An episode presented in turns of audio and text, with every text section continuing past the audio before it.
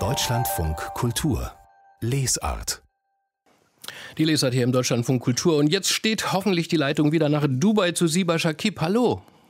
Hallo, guten Tag. Vielen Dank, dass ich in Ihrer Sendung sein darf. Äh, das, wir, wir freuen uns, äh, äh, Frau Shakib, dass, dass wir Sie mal erwischen, weil Sie ja wirklich sehr international leben. In Deutschland, in den USA, in Italien und wie gesagt jetzt in Dubai. Und damit sind wir eigentlich schon fast ja, mitten in Ihrem Roman. An einer Stelle erzählt die Heldin, wie sie auf dem Burj Khalifa stand, als der gebaut wurde.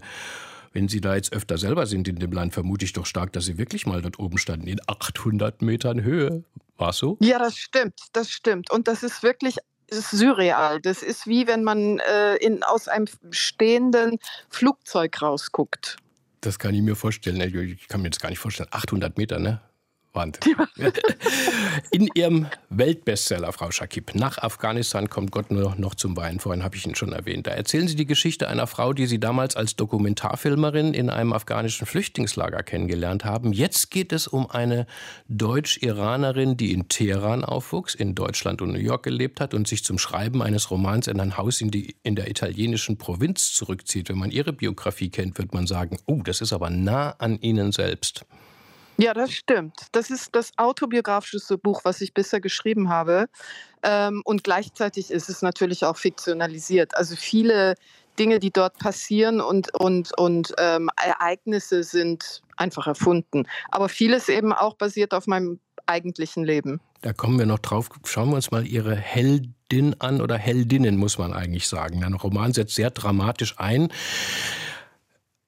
Es gibt eine Heldin, die heißt Anush und sie muss ja die Leiche ihrer Kindheitsfreundin Anuk identifizieren, die sich umgebracht hat, nachdem sie Anush den Mann ausgespannt hat. Anuk, Anush, mhm. diese zwei Namen, die sind nur durch einen Buchstaben, wenn man so will, getrennt.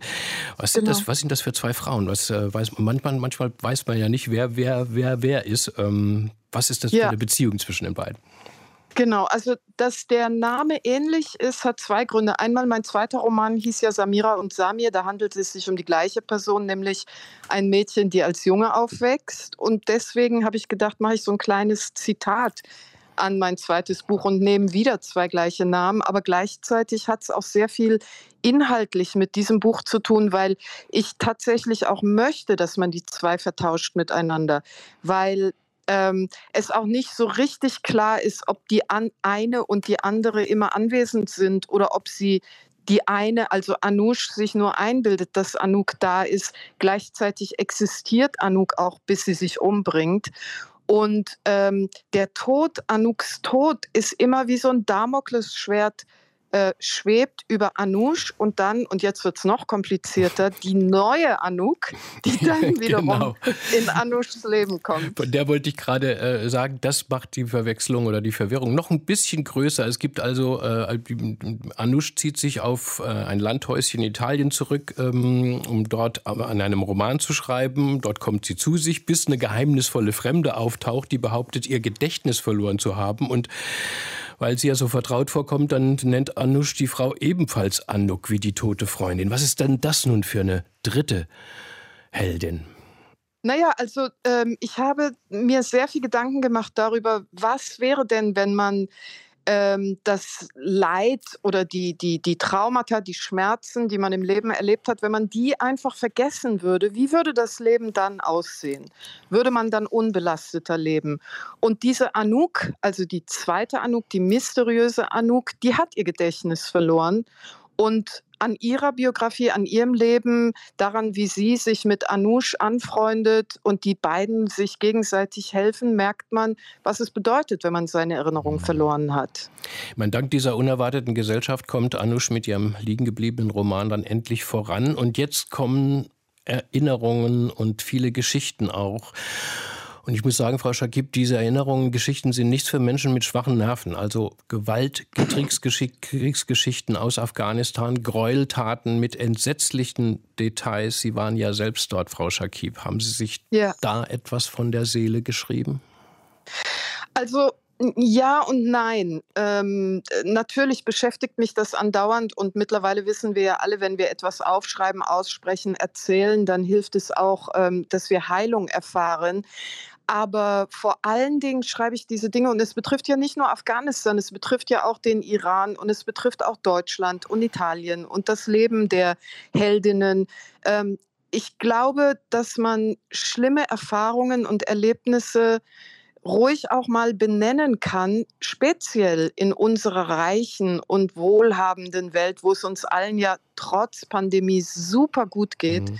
ähm, einfach um auch mal aufzuzeigen, guck mal in den Spiegel und guck mal, wie gut es mir eigentlich geht. Gleichzeitig habe ich immer so ein bisschen gedacht, Anush, Anuk äh, ist eine Art moderner Scheherazad, die ja damals auch um ihr Leben geschrieben oder um ihr Leben erzählt hat. Könnten Sie mit dieser Verbindung was anfangen? Das ist so schön, dass Sie das jetzt sagen, Herr Scholl. Sie haben ein Geheimnis dieses Romans sozusagen entschlüsselt.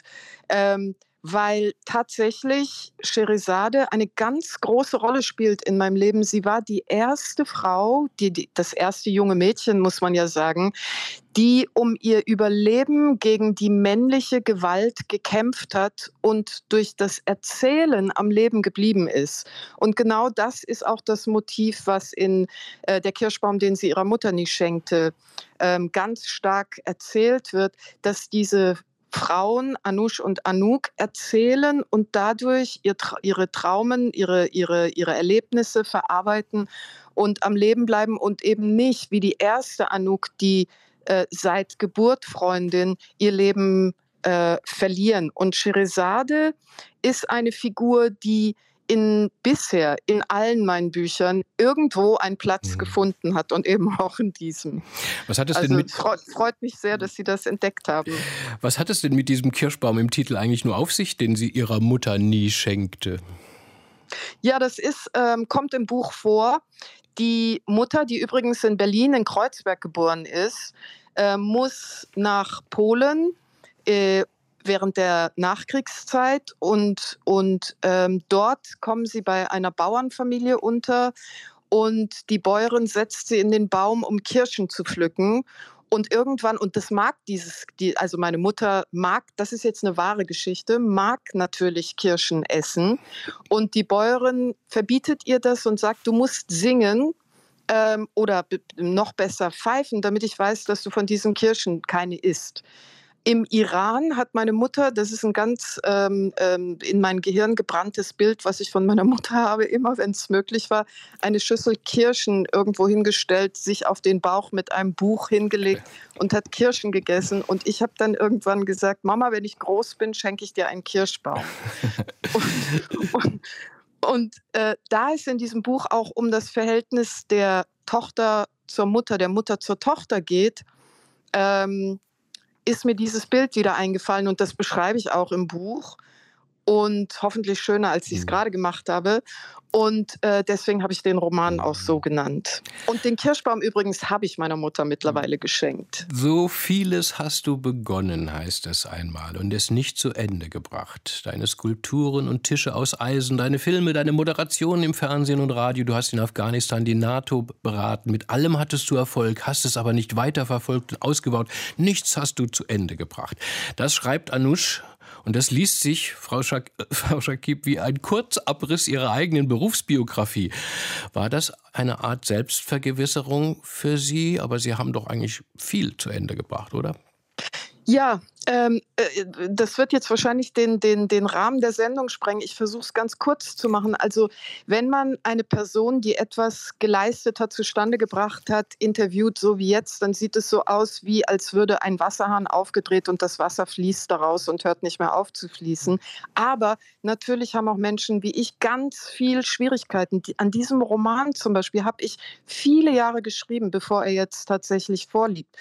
Und ähm, ich möchte in diesem Roman auch zeigen, dass Erfolg eben nicht vom Himmel fällt und kein Wasserhahn ist, den man aufdreht, hm. sondern dass es da auch ganz viel Leitstrecken gibt, bevor man irgendwas erreicht. Und es gibt immer wieder Abstürze. Und natürlich kenne ich die auch von mir selbst. Sie kennt jeder, jede, die kreativ ist. Vielen Dank, Frau Schakib, für dieses Gespräch. Wir hoffen, dass wir Sie irgendwann mal wieder in Deutschland sehen und uns noch mal ausführlicher über all das unterhalten können, was Sie alles so tun. Alles Gute für Sie, nach Dubai auch. Sehr gerne, Herr Scholl. Vielen Dank und alles Gute auch für Sie und Ihre Hörerinnen. Dankeschön. Und der neue Roman von Siba Shakib, Der Kirschbaum, den sie ihrer Mutter nie schenkte, von, ist, ist bei Bertelsmann erschienen. Pardon, 368 Seiten kosten 22 Euro.